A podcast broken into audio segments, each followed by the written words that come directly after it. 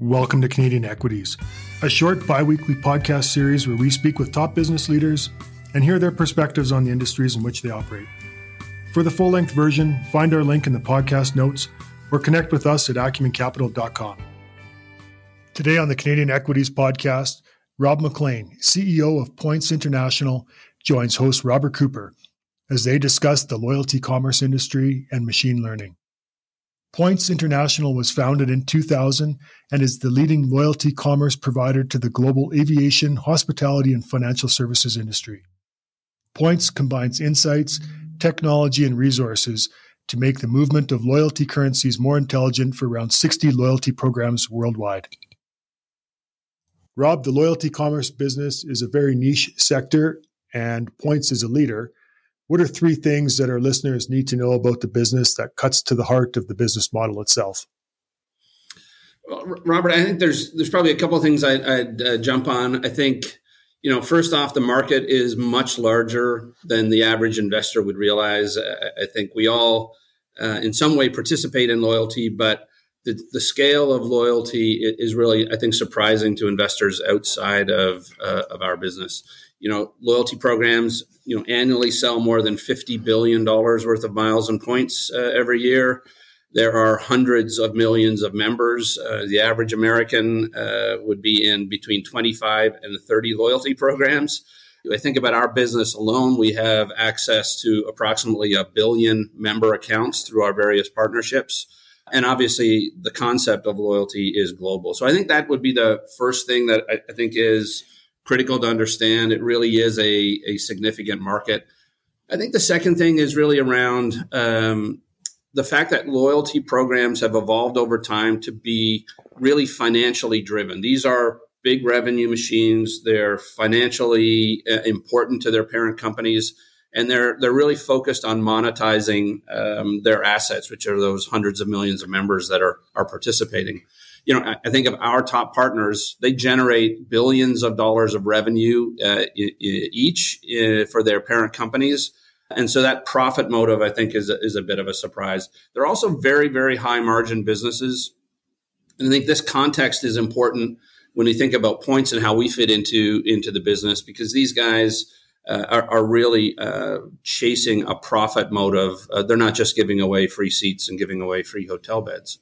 I think the last thing around that financial point of view is, you know, the banks and third parties are starting to recognize that here through the pandemic, American, Delta, and United uh, alone, just as a reference of three large loyalty program uh, companies, they raised over $20 billion by collateralizing their loyalty programs to raise that capital during a time during the pandemic where they needed that. So I think, I think that broader understanding of the financial power of uh, and financial motivation of the loyalty programs uh, is really important.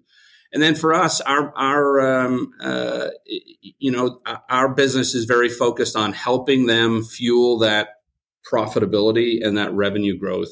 We are a buyer and seller of miles. We're typically the the second or third largest buyer or seller of miles in these programs, and so you know, our business model has really been designed to help these guys, these big loyalty programs, generate more revenue and more profitability. And so I think we'll talk about uh, uh, this, I suspect, during the course of the podcast. But um, as these loyalty programs evolve to having more and more of a growth mandate, I think we're just you know in a really good spot to help them uh, help them do that to the benefit of of their programs as well as to points. Points deals with a ton of data, and it's only possible to make sense of it with some machine learning tools. Give us layman a sense of how machine learning works, and speaking more broadly, what is on the horizon for machine learning and its applications in business?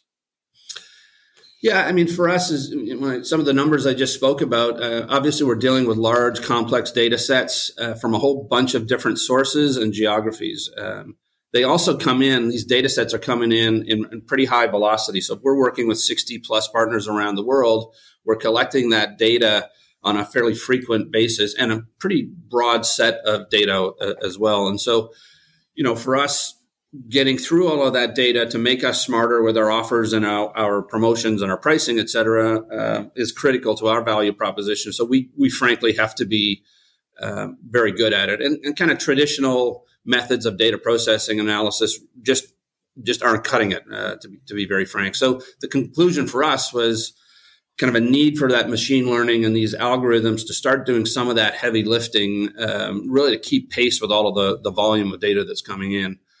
For us, being able to um, start automating means we can take some of our people resources and have them more focused on kind of calibrating the models um, while the machine, so to speak, is off kind of uh, learning or uh, making kind of these incremental improvements along the way and collecting that data and, and driving transactional data. But we want to be able to take our kind of skills uh, and kind of um, plug that in to be able to, to kind of tweak the um, the models themselves. So, you know, right now we are running hundreds of algorithms and models, really designed to do things like optimize pricing. You, know, how do we target the right members? Um, how do we stretch their investment levels? How do we engage them more frequently so you don't end up in that kind of spam uh, filter? Uh, and just frankly, all of those calculations are beyond our ability to, to keep up with it from a from a manual standpoint. So, uh, given that, um, you know, machine learning's been a process for us or a journey for us where we're just getting better and better at it every day. Um, it's it's critical to our ability to drive revenue growth uh, as we add more and more partners into our network.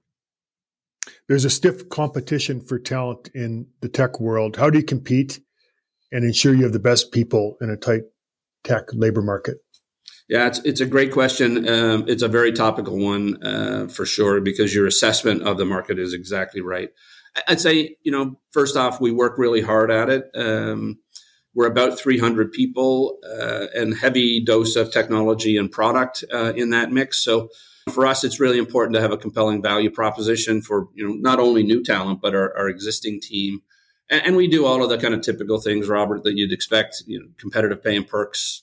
We are even pre-pandemic. We encourage flexibility, remote and hybrid kind of work environments. I think that's that's going to continue. It's certainly been a, a, challenge, I think, for most companies here over the last 18 months, but we had a good start on that. Uh, we've proven to be reasonably effective with the, the, fully remote, but you know, being flexible on that uh, on that front is really important. And, and we are a growing company, so I, I, think that helps. The fact that we are able to provide opportunities to grow and develop on the job, both you know for internal candidates and prospective candidates. Um, uh, that's that's important. Um, you know, one small thing we do, uh, maybe not so small, is we do compete for these best employer awards. Um, we've been lucky enough to to be selected or, or um, chosen on a, a, variety of lists over the last decade. And I think for me, it's not necessarily about patting ourselves on the back. It's more about ensuring we stay current with with the trends and, and what are best practices out there. When you're competing for these kinds of events, you have to be continuing to evolve. So I, I find the team works really hard at that uh, and get a lot of input um, out of those processes. So you know that that's been a, a really lots of hard work, but um, really effective for us to stay. You know what we think is a, uh, a, at the top of the employer environment here in, in Canada. Um, obviously, you look, you just you're, you're, trying to get fit. We're 300 people, as I mentioned. Bad apples stand out around here, so uh, we, we, spend a lot of time just making sure we get the right fit um, in terms of person. Because there's a lot of talented individuals out there. You have to have a little interest in travel. You have to have a little interest in in working hard and having a bunch of fun. Um, but if we can get that fit right, we, we feel pretty good about it. Rob MacLean, founder and CEO of Points International. Thank you for joining us on the Canadian Equities Podcast. Note that this podcast is not making an investment recommendation on any companies discussed. We welcome your comments on today's episode or any other episode. Connect with us at acumencapital.com.